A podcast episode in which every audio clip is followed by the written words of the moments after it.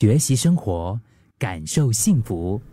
克敏的十一点这一刻，你这辈子有没有遇到过这样的一个人？你会因为他开心你就笑了，因为他在哭，然后你会觉得很难过。我觉得我们生命中应该都会有这样的一个人吧，哪怕不是当下，但是如果是当下，你有这样的一个人的话。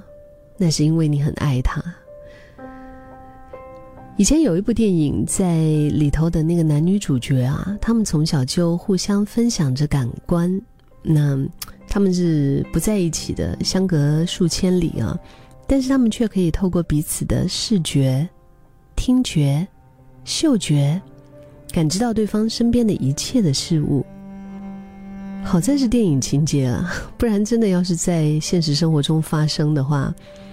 共享无感啊，浪漫是浪漫，但是好像实在是有点不太方便呢。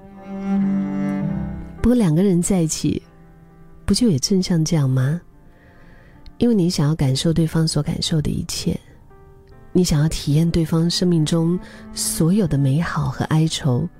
如果可以的话，最好还要多多聊天，嗯，对不对？因为。以前你们如果是刚刚认识，那就是过去的这么多年，其实你们都还嗯不够了解，就是把那种缺少了彼此陪伴的那些过往，给他给填补回来的感觉。你自己是很重要，但是你却觉得对方更重要，因为好像他的事就是你的事一样。就比如说，你知道他最近身体不好。所以呢，可能你就会为他准备好维他命啊，然后他看见你工作辛苦会心疼，嗯，就为你炖一锅热汤，就是渴望对方变得更幸福饱满，是爱里面永远不会改变的一种愿望和承诺。我们这个世界上大部分的事物啊，都是你越花就越少嘛，越给就越少嘛。但是爱这个东西很特别啊，真的很特别，因为你就是为了别人而花费，可是你却越使用越多，对吗？爱就是你为了别人付出，你越付出，然后就越多。其实能够给予的人，我想是很幸福的，因为那代表了你的心很宽大、很富足。所以你才能够有能力把这种满满的溢出来的爱分给另外一个人，而且当你因为付出而拥有快乐，这也代表了你在爱里面有着很多的心灵自由，不是吗？因为你的幸福是不需要全部透过别人才能够满足的。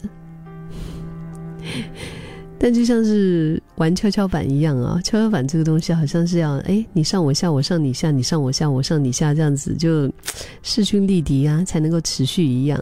然后付出它不能是无止境的一个单方面的单向的一个掏空，空无回应的付出，我觉得就会让一个人累吧，嗯，或者是失望吧。但是两个人如果是当他们在同样成熟的一个付出的基础上。互动，然后呢，两个人的爱，我相信会变得更加的坚固。就是你给出去的越多，你的心就会变得越大。